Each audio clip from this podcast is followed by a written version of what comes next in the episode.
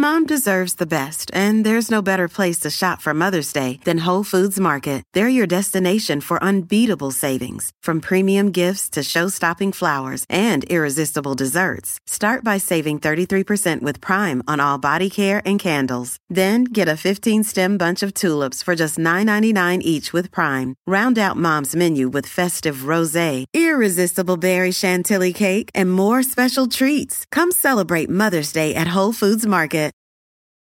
The longest field goal ever attempted is 76 yards. The longest field goal ever missed? Also 76 yards. Why bring this up?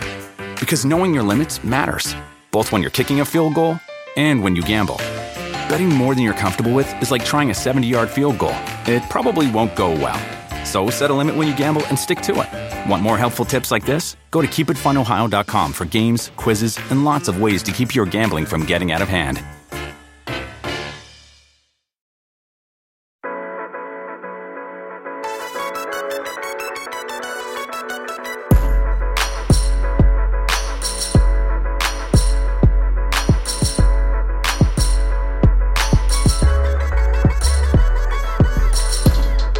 Hey everyone, welcome to a good football show. I am Matt Stroup, and with the NFL draft exactly three weeks away, today we're looking at some veterans we are concerned about. These are players who could stand to lose value based on the likely or possible draft decisions that their teams are getting ready to make.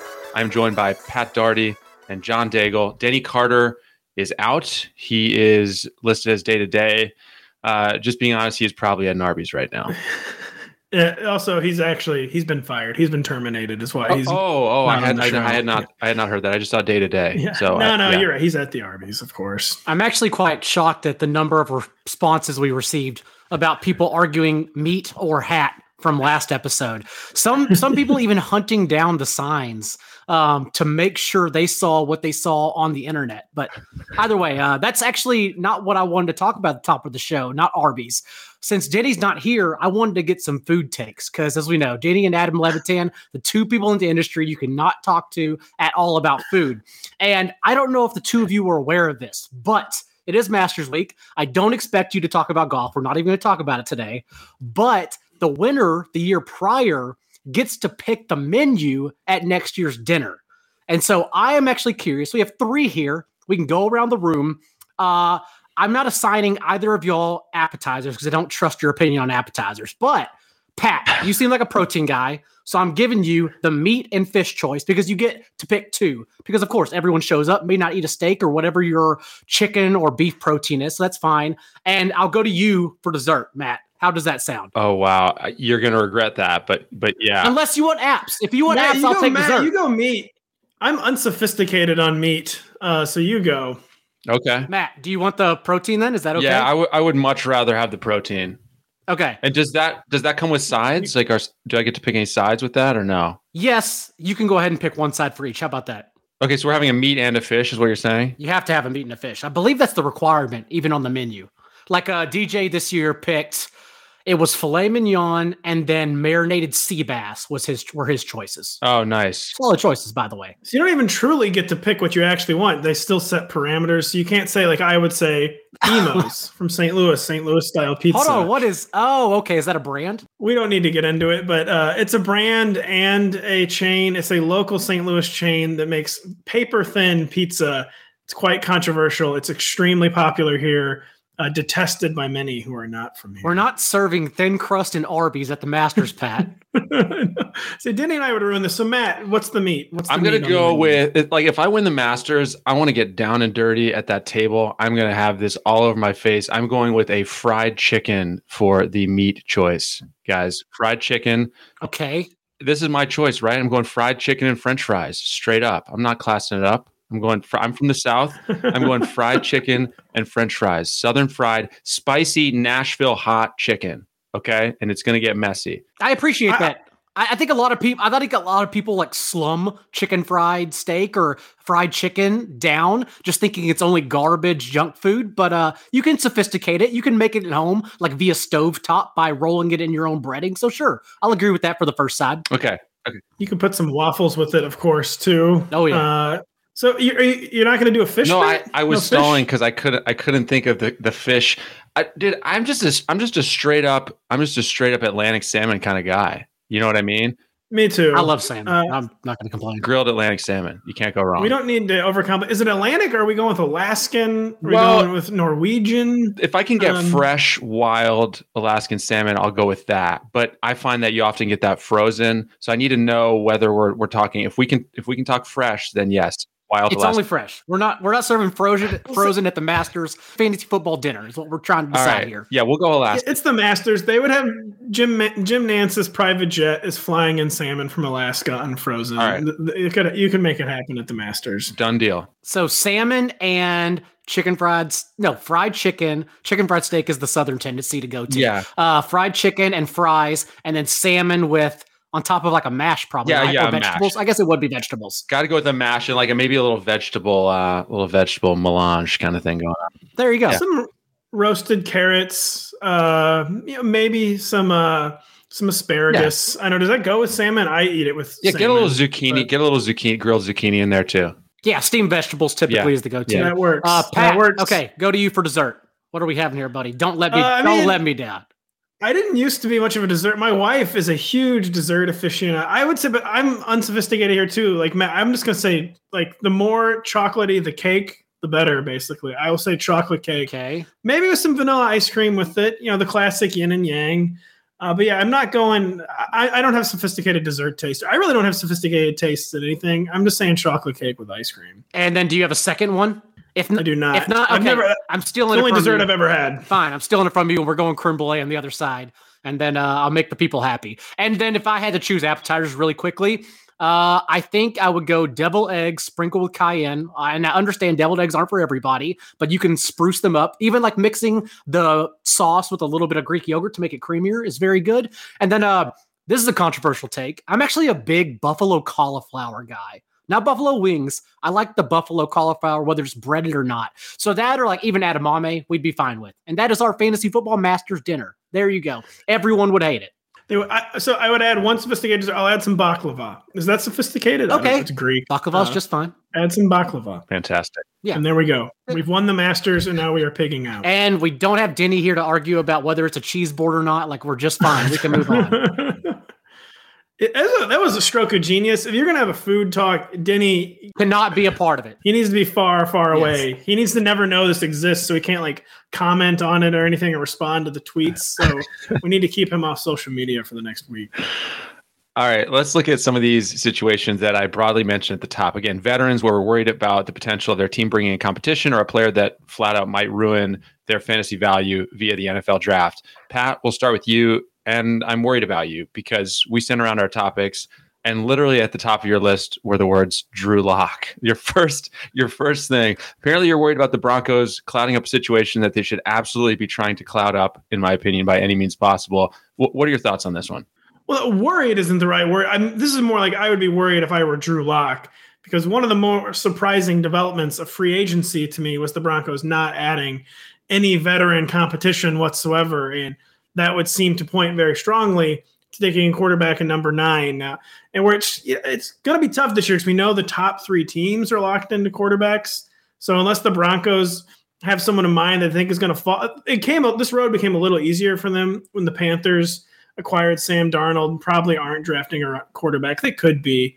Um, so that, that made the Broncos path to a quarterback a little easier, which should make Drew Lock a little more nervous. Uh, who, I mean, I guess the Patriots could jump them, uh, but they're, they're sitting in a seat right now where they might have a more uh, realistic idea of who would be available to them at quarterback. And after not signing anyone in free agency, you know, the new GM maybe wanting to put a stamp on things.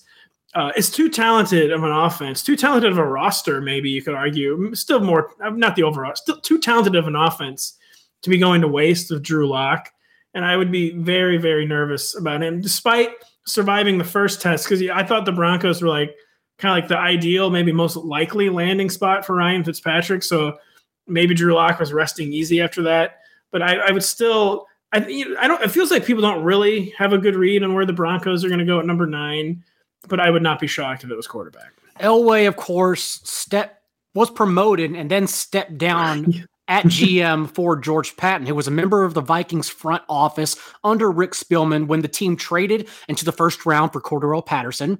They traded into the first round for Teddy Bridgewater. And that's why the connection with Bridgewater makes sense, especially since he's now on the block. Having said that, since we know they're more than willing to deal if they were comfortable with a player, I still still think it's very possible they either move up to number four with the Falcons to get a quarterback, since it now seems like at the least four are going to be gone in the top five, top six, I would believe. And, or if the one is hovering around number four or five at number eight with the Panthers, I don't think the Panthers are shying away from drafting another quarterback, even though they're picking up Sam Darnold's fifth year option.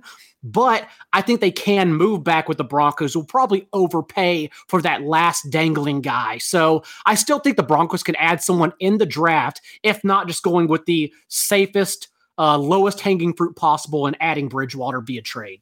That's a good point. I had thought he so he does have the danger on two fronts because I wasn't thinking about the Bridgewater connection, which, like you said, is very real. So Drew Lock, he mystified. Oh, he missed, this is what he does in general. He mystifies with his play, and then mystified when he didn't get someone added to challenge him in free agency. But yeah, I think he's still is facing threats on two fronts. I mean, even Bridgewater would feel like a pretty significant upgrade for the Broncos pass catchers, right? I mean, at this point, wouldn't you sign off on that as like a, a fantasy person, it would not be the sexiest option, but it would at least deliver the ball into their hands accurately and allow all their explosive options to try to put some yards after the catch. So it'd be it'd be acceptable to watch, but it's not the ideal. Like I want something with more pop.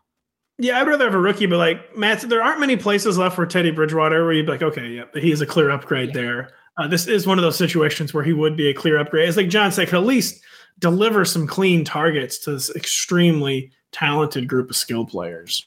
James Robinson had over 1,400 total yards and 10 touchdowns as an undrafted rookie last season. Obviously, just a tremendous pickup for anyone who got him in a fantasy league. Daigle, do you think Urban Meyer is going to bring in some competition here? Robinson is not out of the clear yet. Carlos Hyde, of course, was added in free agency, and we're not worried about that at all. We're not downgrading Robinson for Carlos Hyde. Uh, but per Sharp Football's Rich Hribar, He noted this on Twitter, and I'm bringing it to the podcast. Remember that current Jaguars GM, Trent Baalke, in his time with the 49ers, in all six of his drafts, added a running back um, to that team. So I think they can actually add a running back and will at a high draft capital. And that's what we're waiting on because Robinson averaged – that's the key here. Chris Thompson is currently a free agent still, and it was only two games, but in those two games without Chris Thompson last year, Robinson averaged 25 and a half touches and 24.8 fantasy points per game. So if he escapes the draft with only Hyde looking over his shoulder, I think it's fine. Like he's one of the biggest winners of free agency, but he has to escape the draft. Yeah, it's it's kind of like a lock situation where like he appeared to escape free agency as a huge winner, mm-hmm. James Robinson, because like said, Carlos Hyde is just not a threat. But Hyde was like such a minimalistic addition that it really raises your antenna for the draft. And I just can't see, you know, Urban Meyer's been a guy who's always had like a number of backfield options. He's kind of always had like a jackrabbit type in the backfield, like one of those Swiss Army knife, like slashing playmakers. And I could definitely see Urban Meyer, in addition to Trent Baalke, which I, I didn't know that was a great stat. You know, always drafting, taking flyers and running backs in San Francisco. I could just see Urban Meyer wanting a more traditional pass catching back. James Robinson did a pretty stand up job as a pass catcher last year, like a lot better than I would have expected. But I just can't see Urban Meyer coming out of this draft without one of those guys who gives him Percy Harvin type is like a like too big of like an archetype, too big of a comp. He always had like poor man's Percy Harvins both Florida and Ohio State. And maybe he already has that, I guess, with Laviska Shenault on the roster. But I just think, especially with the pass catching department, they're going to want to add more of a pure pass catching threat. And James Robinson did fine with that, but Carlos Hyde is not a great pass catcher despite some high reception seasons. And I just think they're going to have to, they're going to add a pass catching back, and that's going to carve out a lot of James Robinson's upsides. You know, his thing last year was just being out there every down. Game script didn't matter. Uh, score didn't matter, situation didn't matter. He was just getting the touches, and that's still set up to be the case right now with only Carlos Hyde. But like, I think there's going to be someone in the draft. All right. The aforementioned Atlanta Falcons made an under the radar free agent signing, which is really the only kind of signing they can make from salary cap hell. But Mike Davis has joined their backfield. And as of this moment, it would look like he's the guy there. But all along, they've been rumored to be in the mix for one of the top running backs in the draft. Uh, do you guys share my concern, Daigle, that March and April are potentially the peak of the Mike Davis experience in Atlanta? it's going to be interesting because he basically only signed a one year, $2.2 million deal since Atlanta can save two and a half million if necessary by just outright cutting him next year. Uh, I've said this on the podcast previously, but I'll keep hammering it. As it stands, Atlanta offers a league high 301 carries unaccounted for from last year's production. I do not expect Davis to take all that over. But the fact is, even if he takes half, a majority of those vacated carries, we know his singular strength in the league is his pass catching chops. He will be thrown into that role. And perhaps most importantly, the group listed behind him right now, the Ito Smiths of the world, Qadree Ollison, like remember those are tied to the last regime we have a new gm uh, new coaching staff all around they're the ones who handpicked even if just for one year mike davis so i would think from offseason reps on, he's the leader in the clubhouse right now to be the team starting running back. And that's why I, unless the draft proves otherwise, I'm going to make sure I have him well above consensus over the rest of the industry all off season long. And what, so Matt, you said March and April could be the peak of the Mike. That is traditionally was the peak of the Mike Davis experience until last year, where he finally did. You know, for years people he'd been buzzed about as a guy who could get more work than you're expecting, could provide some real zero RB value. And that finally, not to cut you off, Pat, sorry, uh, but I think even you were getting tired of it because for two magazines in a row, when this guy was just bumbling around as a backup with Seattle and the Bears, I wrote about him every offseason in the mag saying, hey, like Mike Davis, there's a situation here for him to emerge. So you were a big part of the Mike Davis vanguard, and I was. You were right. Last, I mean, it, that happens with guys sometimes. Or a couple off seasons, it makes so much sense. Like this guy should have a bigger role.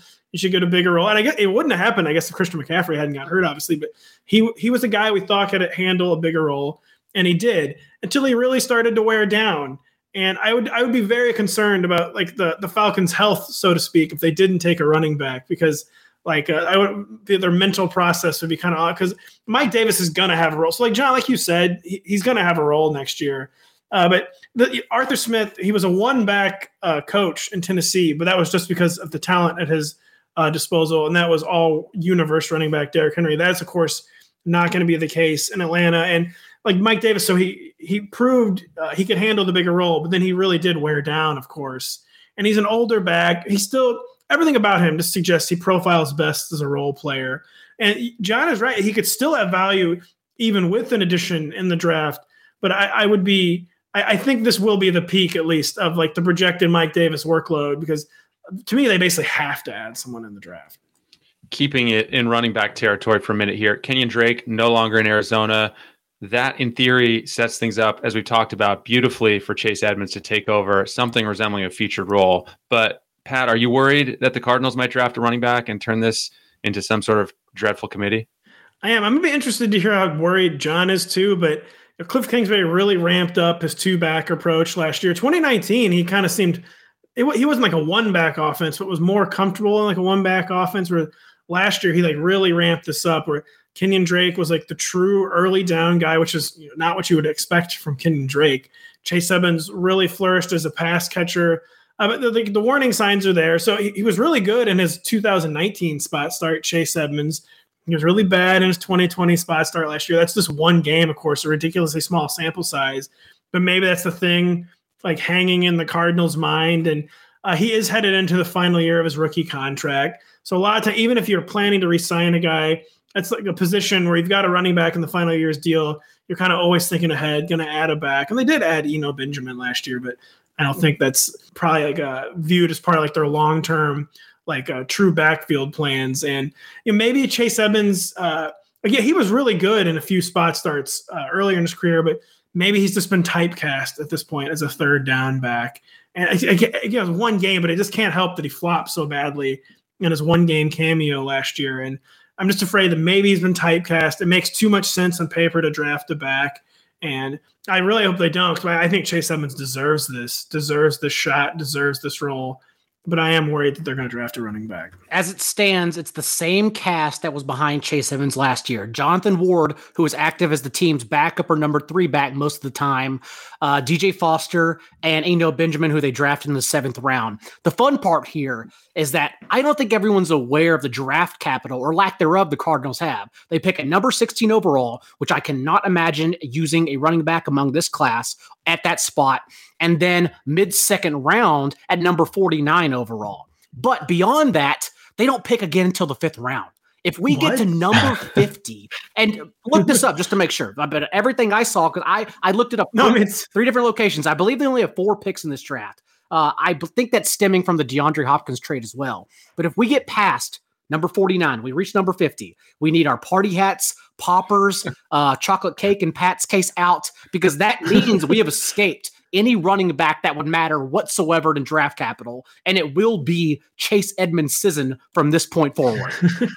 John, you're right. So they pick 49, and then their next pick is 160. Fifth round. Yeah. So it is looking like indeed might be Chase Edmonds. We are going to I, know the answer about Chase Edmonds in day two to start. Like that's it. That's a really good point. It's going. That's a really and so point. that's what we're waiting for. But if we escape that landmine, it's over. Like we are drafting Chase Edmonds above everyone for the rest of the offseason. So wait, John, you need to position it where you have like nine or ten best balls, where you can make picks Friday evening of draft week, where you make sure you get Chase Edmonds no matter what. I mean, in our tiers on the site right now, I believe I have him at RB fifteen, and that's well above. That's that. That's assuming he does skip those two landmines. Like that's well above anyone else, and because I want everyone to be ahead of this. I want the live like webcam on on that night of like both of your residences where like the pick happens and then you guys are like celebrating. Pat takes out the cake, Daigle's fist pumping, like some some streamers come down, that kind of thing. Well, we are we're doing another. I assume we haven't talked about it yet, but we're probably doing another post round one podcast that night immediately after live reaction. So you know that'll be a halfway celebration. I've been we are going to do that, and Matt, we need to talk about that. Uh, should we just plan that on the yeah, air? Right yeah. that's what we're doing. We're planning it live right now. Let's brainstorm.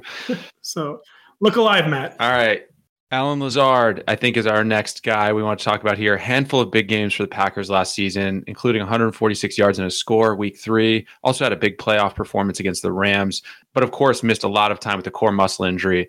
Daigle, do you think they're confident enough in him as a top three option there, or is the draft likely to knock Lazard further down that depth chart? We said this last year, so I don't want to be caught running on a treadmill here for the Packers. But honestly, beyond Davante Adams, none of their receivers are locked up through next year. Because even Lazard and Tonyan, they were exclusive right free agents. Uh, they just came right back when they were tendered. So there is clear room here to add anyone. And you see uh, a few guys now getting some late round pub, like Kadarius Toney, for instance, who's one of the bigger names now, known to be drafted in the first round most likely. So I would think that they add someone like that. Uh, Davante Adams, of course, averaged 11 targets per game and the 13 full games he played last year. And I would not expect that workload and target share to change whatsoever, no matter who is added. And we know that MVS is more of a pop shotter, a guy who has a who has one singular talent, will get three targets per game, uh, and maybe he delivers one catch on those. But overall, they do need to add someone. Again, that we same thing we said last year though too. So it's been two free agencies in a row now. Uh, it's been a draft last year where the Packers each time, all three times, it was surprising they did not address the receiver corps. You would think this finally has to be the time, and just yeah, where MVS he's one dimensional, but he's gotten better at his dimension every year. They seem to now trust him as the deep threat. His role probably won't change. Whereas if they draft a receiver, it's definitely going to be bad for Allen Lazard, who is essentially like a tight end masquerading as a wide receiver and has been fine. Has provided some big catches, some big games, some important moments for the Packers, but he's like the definition of a replacement level player. Whereas MVS, despite being mistake prone and like taking you know all sort all that heat, he's kind of developed into an above average pure deep threat. So if they're drafting a receiver, I think it hurts Allen Lazard much more than uh, MVS. All right, I'm going to keep it in Atlanta one more time. The Falcons are expected by a lot of people to take a quarterback fourth. We also also talked about the possibility that they'll trade down, but there have been some rumors and some mock drafts projecting them to take Kyle Pitts fourth overall. I mean, the bottom line is that Pitts seems likely to wreck some veterans' value this upcoming season. And Hurst, Hayden Hurst, is the guy who I think of here because he at least has some upside, I think, in a new offense with Arthur Smith. Last year, 56 catches, 571 yards, six touchdowns. Maybe not quite what people expected, but it's not nothing. And I think you could really see Arthur Smith getting something out of this guy if Pitts is not in the fold. And perhaps there's room for both to feed if Arthur Smith chooses to go a Jonnu Firkser route and use a lot of 12 personnel. But honestly, like for Pitts to land there, it's the worst case scenario for both tight ends, most likely, because they're just cannibalizing one another. Uh, Hurst last year ran the fourth most routes among all tight ends and still finished 15th in fantasy points per game. Um, just didn't deliver weekly despite being out there, being involved at least on the field. So I'm still concerned about Hurst no matter what, but we can at least guarantee that usage as long as Pitts doesn't land there or if they trade out of the situation. Whereas if Pitts lands there, yeah, it's not looking good for Hurst. You're right about the buzz for this does exist. I still I just have a hard time seeing how this can be put. Maybe this is part of a plan to like entice someone to trade up, but it's just a team that's so bereft on defense and as always rebuilding along their offensive line where they seem to have horrible injury issues and Hurst is one of the better, uh, even though you might not think of him that way, he's one of the better pure pass catching tight ends the NFL. And uh, I, it's just not pass catching weapon is not what they. He's a maybe they throw need out the window with a player as special as Kyle Pitts. But I, yeah, I have a hard time. I think Hayden Hurst, Hayden Hurst. I had to specify which Hayden. Hayden Hurst, I think, is the first veteran we've hit on here who's probably pretty safe. And I even if this continues to get buzzed about, I just don't see how this could happen. Although, if they do take Pitts, and I know this is hindsight analysis, I know Falcons fans get pissed anytime we mention this, but I will be so upset because they could have had CeeDee Lamb, Pitts, Julio Jones, and Calvin Ridley, and instead chose to draft AJ Terrell last year, who was a great player, but one cornerback among an absolute makeshift mess doesn't help your defense whatsoever. Why even try to throw viable bodies out there and then just try to outscore everyone? That's what you could have done. So yes, I'm still holding angst against that selection and not bringing CeeDee Lamb to succeed Julio Jones eventually. It's one of the many reasons Thomas Dimitroff is no longer around, Daigle. That's very, very true. Yeah. Mom deserves the best, and there's no better place to shop for Mother's Day than Whole Foods Market. They're your destination for unbeatable savings, from premium gifts to show-stopping flowers and irresistible desserts. Start by saving 33% with Prime on all body care and candles. Then get a 15-stem bunch of tulips for just $9.99 each with Prime. Round out Mom's menu with festive rosé, irresistible berry chantilly cake, and more special treats. Come celebrate Mother's Day at Whole Foods Market. Reese's peanut butter cups are the greatest, but let me play devil's advocate here. Let's see. So, no, that's a good thing. Uh, that's definitely not a problem. Uh, Reese's, you did it. You stumped this charming devil. The longest field goal ever attempted is 76 yards. The longest field goal ever missed? Also 76 yards. Why bring this up? Because knowing your limits matters, both when you're kicking a field goal and when you gamble. Betting more than you're comfortable with is like trying a 70 yard field goal. It probably won't go well. So set a limit when you gamble and stick to it. Want more helpful tips like this? Go to keepitfunohio.com for games, quizzes, and lots of ways to keep your gambling from getting out of hand. Just a quick reminder that our premium product subscriptions at NBC Sports Edge cover all sports. So right now you can still get access to NBA, NHL, MLB premium products for 10% off any subscription. Enter the promo code GOOD10. The 49ers backfield is currently headlined by Raheem Mostert, obviously very explosive when healthy last season, and Jeff Wilson, who is back, had 10 total touchdowns last season. I mean, this seems like a pretty clear 1A, 1B situation right now, Pat. Are you concerned that Kyle Shanahan and the Niners might add another uh, significant running back talent in this draft? I am concerned because he's 29. Uh, he flopped his big moment, his big audition last year, just too injured. Uh, wasn't as as explosive when healthy, uh, presumably, because he spent so much of the year battling injury. And Kyle Shanahan has a long history of a, aggressively targeting running backs in both free agency and the draft. Uh, didn't work out with the free agency approach in San Francisco, so he might think it's time to finally groom someone from the draft, kind of like he did with Tevin Coleman in Atlanta. And this ha- when these role players, these like career journeymen, like if they get their shot, they kind of only get one shot, basically. Maybe that's not fair because Raheem Mostert has been an extremely explosive player when healthy under Kyle Shanahan. But my guess is that last year was kind of his one shot. And sh- I think you know they really need uh, they need to beef up their back. Someone who someone who is as sophisticated with the running game as Kyle Shanahan, like he's kind of undermanned right now in the backfield, and he needs like another movable chess piece, like another weapon he can mold to fit his offense. And I think the 49ers should and will draft a running back at some point. And Kyle Shanahan's kind of coach where it could be a fourth or fifth rounder and it will still be like a player who's immediately featured because he, he like identifies players he thinks fits his system and then makes them uh, fit his system. A lot of times with Patriots backfield, Shanahan, uh, the Rams under Sean McVay, you know, the the running back touches get muddied, muddled up and everyone just says, "Oh, like that's the coach. This is Shanahanigans. Like, don't worry about it at all." But honestly, you do a little work, and the timeline just makes perfect sense. Um, Shanahan wanted to feature Mostert. He showed that in Mostert's three full appearances through October. Mostert handled 52 of 87 backfield touches. Everyone else was an afterthought. The issue, like Pat said, is he kept getting injured, and then Jeff Wilson returned from injury, had his one spot start for Mostert against the Patriots and looked amazing. 17 carries, 112 yards, three touchdowns, super explosive. And so what happens when both were finally available from week 12 on for four games? They split touches because that kept both healthy and honestly both were explosive when healthy. And that's why Mostert barely out touched Wilson 58 49 in those last four games together from weeks 12 through 15.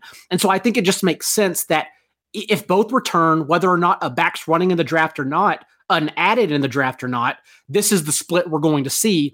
And both can be very successful in fantasy with that split. So it's just fine. But if someone else is added to the mix instead of just letting JaMycal Hasty run in the Jerick McKinnon uh, role, in that case, then we will probably have to start worrying and downgrade Mostert slightly. Well, I haven't thought enough uh, about uh, Hasty this offseason, by the way. Someone we spent a lot of time talking about last year. I need to get him back in my mind space because I'm sure he'll be hyped at some point. It's just that he would fill in on that sporadic third down role for McKinnon if that is the case. Uh, I can't imagine them adding anyone else, or maybe they just give Juszczyk more more touches. But yeah, I, I, think it's still Mostert and Wilson. The issue is that, and again, if you check the best ball running back tiers, I, I note this that Wilson's actually being drafted like seven and a half rounds later than Mostert, and that's insane. Like that is such good value considering I would expect it to be a 55-45 split. You know there's going to be that random one-off Thursday night game when we're all firing JaMycal Hasty into our into our fantasy lineups. it's always Thursday night, always, always. So you get the crushing, crushing disappointment as early in the week as possible. Exactly. Ruins your next three days. One more backfield to talk about 2019 seventh rounder Myles Gaskin got a lot of chances for Miami when he was healthy last season. Just under a thousand yards from scrimmage and five touchdowns in 10 games. Daigle, how tenuous, when you look at this backfield, how tenuous is Gaskin's hold on that backfield? And can it even be called that at this point? It comes down to the draft, honestly. We saw that even though Salvon Ahmed was very good in his couple of spot starts he got while Gaskin was on the COVID list, uh, in eight appearances from week three on, Gaskin still averaged a 13% target share as a proven plus pass catcher from the backfield, and more importantly, 19.7 touches per game. Even in that week 17 regular season finale against the Bills, which they got blown out, Gaskin out touched Ahmed 11 to 3 until the fourth quarter when the Dolphins were down four scores. And then they put in Ahmed to just kill the clock and get the hell out of the regular season. So this is Gaskin's backfield. The issue is, unlike the Cardinals, the Dolphins are sitting here with the number six, the number 18, the number 36 overall pick, basically guaranteeing Najee Harris another or another top draft capital running back in the first two days. And that's why I'm still pretty concerned about Gaskin. Yeah, I am too. I mean, they could go into the backfield uh, with the personnel they have now, into the season, excuse me, with the personnel they have now in the backfield and probably be fine. But, you know, they were, I, how strongly were they connected to Aaron Jones? I was about to say loosely, but sometimes it felt more than loosely. Or like they were at least considering a run at Aaron Jones. And a lot of times, you know, teams just kind of get tired. Not everyone's like Kyle Shanahan, where they prefer, they can just mix and match with three or four running backs. The Dolphins seemed like they kind of got tired of that last year and you know you're developing a, a young quarterback, someone who maybe you can't really rely on for instant offense yet, and they're probably someone who wants to have a strong run game, wants to have a more consistent running game, someone that they feel they can rely on more week in and week out. And Myles Gaskin showed some of those traits last year. He's still only 24. Uh, but yeah, the Dolphins seem like the the indicator light there is very strong. That if, if the right they won't maybe they won't force a running back pick because of the returning talent they have, but it, like the situation presents itself, they, they they probably won't hesitate to draft a running back. Last one for me, and I think the last one on our list is Cam Newton, the current Patriot starter at quarterback. Another team, though, that's been mentioned is potentially trying to move up to get a quarterback, maybe target Mac Jones, whether or not we believe the Niners' rumors about him. Uh, either way, I think my main question here is Does Cam Newton at age 31 even have enough juice left to warrant us being worried about him for fantasy purposes? That's a good question, John. I, point, uh, I, I mean, to you because, like, I don't. we've talked about in the past, and I just, I'm still so, I'm confused. I, I generally don't know what to do with the Patriots quarterback situation. I mean, it's amazing that Cam survived all last season without getting hurt. I mean, he was hurt. It, that was part of the problem. He appeared to be playing hurt, but it's like amazing he made it to week 17 without ending on injured reserve because he disappeared so out of gas, so on fumes. But I think it's still safe to say he's clearly better than Jarrett Stidham and Brian Hoyer. So I understood at least bringing him back in that role. But the smoke really does seem to be building here for a young quarterback, uh, or even if not a young quarterback, say they strike out in the draft, then acquiring Jimmy Garoppolo. And I think Cam was more about bringing back a guy who is still has a, still has a few special traits, still a special runner as running back, and bringing him back and making sure they at least have some upside. Is in like a doomsday scenario, he still starts, or is this more upside from their number two spot? Because say if they end up with Jimmy Garoppolo, Jimmy Garoppolo is very injury prone. And um, this is a guy who still has some special traits. And now has a year of experience in like their very complex offense. I, I, I seems to be the plan for me with Cam. So they just want him back, kind of as like that fallback fallback plan. And that yeah, I'm, I'm really kind of beginning to believe the Patriots quarterback draft buzz early again, getting Jimmy Garoppolo, who the 49ers right now are leaking. They will not trade, but you know that makes no sense. I think that if the right opportunity presents itself, they will definitely trade Jimmy Garoppolo. And if Cam comes back as a starter, I mean, I mean the he can't provide more rushing fantasy value than he did last year. And even with the improved supporting cast, this is hard to see the passing production getting better because his shoulder appears to just be totally wrecked. It is a one year deal, of course, and we've talked about this in the past where half the contract is basically incentive laden and it includes wild incentives that he's probably never going to reach MVP, Super Bowl, yada, yada, yada. And that's what I'm worried about. If they do get through the draft, of course, because I don't think a quarterback, one of the big five, is going to fall to the mid first round. Doesn't seem that way. And so if they do make it that far, even into day two, I will be drafting Cam Newton with confidence just because there's really no other route they can go that would scare me. I guess if they add Garoppolo, then they would be adding him to start, especially given his lofty cap hit this upcoming year. But overall, uh, I think I'm more concerned about a trade than I am the draft. And if that's the case, I'm fine grabbing Cam Newton right now in best ball drafts as my QB three, uh, perhaps a QB two if you draft a high QB one, and just hoping for the best. Speak, Cam gets a million dollar bonus if he wins Defensive Player of the Year. By the way, so I mean, I, yeah, just quickly, I just can't, I can't not forget, I can't forget. I mean, four rushing touchdowns in his first two games, nine in his first eight games. Like there was a minute there where he looked like a flat out, pretty brilliant pick before his season totally went off the rails. And I mean, you could imagine a scenario where if he's a starter, he gets off to another strong start this year, at least. You would hope he at least gets off to a strong start while his shoulder still remains attached. But the problem has been keeping that arm in good throwing health. I mean, this he didn't look like an NFL passer. And for a guy who's such a strong arm, I mean, he was like shot putting, like heaving the ball. Yeah, it was painful. And unless he can somehow get that fixed, there's just nowhere for this to go but down. All right, guys, before we get out of here, anything either of you want to mention on the site? Those tiers, baby. The John Best Ball tiers, they're up. Uh, so uh, that's what I'm mentioning. Best ball tiers, um, yep, still rolling out. Uh, we are back to doing weekly Best Ball Live drafts every Friday at 6 p.m. Eastern. So come for as long as, or as short as you'd like to stay. Stick around with the chat. And yeah, that's pretty much what's going on right now. We'll have more draft content stuff coming up as well. And I rolled out a quick, uh, quick and dirty short column on the Sam Darnold acquisition by the Panthers on Monday. So if you want some uh, some words on the Sam Darnold, uh, check it out. We haven't talked about that yet. So quickly summarize that article, or at least horizontally tease it, so people can go check it out. Uh, basically, uh, trying to, what did I write? You know, I wrote words that I remember. Uh, but, uh, that I found it to be kind of a. I agreed with you. They seem to have all their eggs in one basket, the Deshaun Watson basket, and where he's like good is kind of like the same areas where Teddy Bridgewater is good. Like he's he's been fine as an intermediate passer, but unlike Teddy Bridgewater, uh, he makes all the errors. And unless there's just, I, I view it as kind of like a low upside acquisition base. It seemed like kind of like a desperation move to me.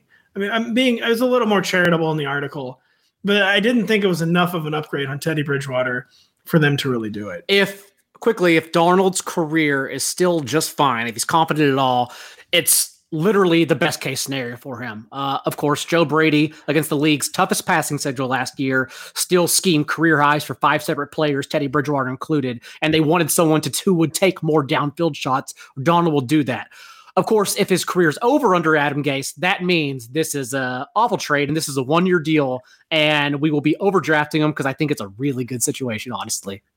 I did. So that's one thing is if you were drawing up like before the trade happened, if you drew up like the the very short list, like the two or three people you would want to try to save his career, Joe Brady might be on that list right now. Absolutely. So it is Yeah. a brilliant landing spot from Darnold's perspective. Quickly before we get out of here, knowing everything you know about Darnold, does this leave you feeling relatively optimistic about the Panthers pass catchers with him throwing them the ball? Uh, not really. I mean, these are better weapons than they ever had in New York. I mean, including Robbie Anderson, uh, who he has some chemistry with back to back Decembers uh, before he left New York. He's never had a weapon like Christian McCaffrey. He's never had a weapon like DJ Moore. I mean, DJ Moore looks makes Jamison Crowder look like a Patriots special teamer, basically. So it will be interesting to see him with some actual weapons. Um, but it's hard to see how things could go better for the Panthers. I guess DJ Moore could compile more this year. His compiling got hurt last year by all the Robbie Anderson targets, all the Curtis Samuel targets, but I don't view this as like a huge positive for any of the Panthers pass catchers now. We will close on this statement. Knowing what we know right now with both situations, I would rather have Sam Darnold as my late round QB2 than Deshaun Watson. Daigle, Pat, thanks guys. Thanks to all of you for listening. Let's go watch some golf, and I am going to make some spicy fried chicken and salmon.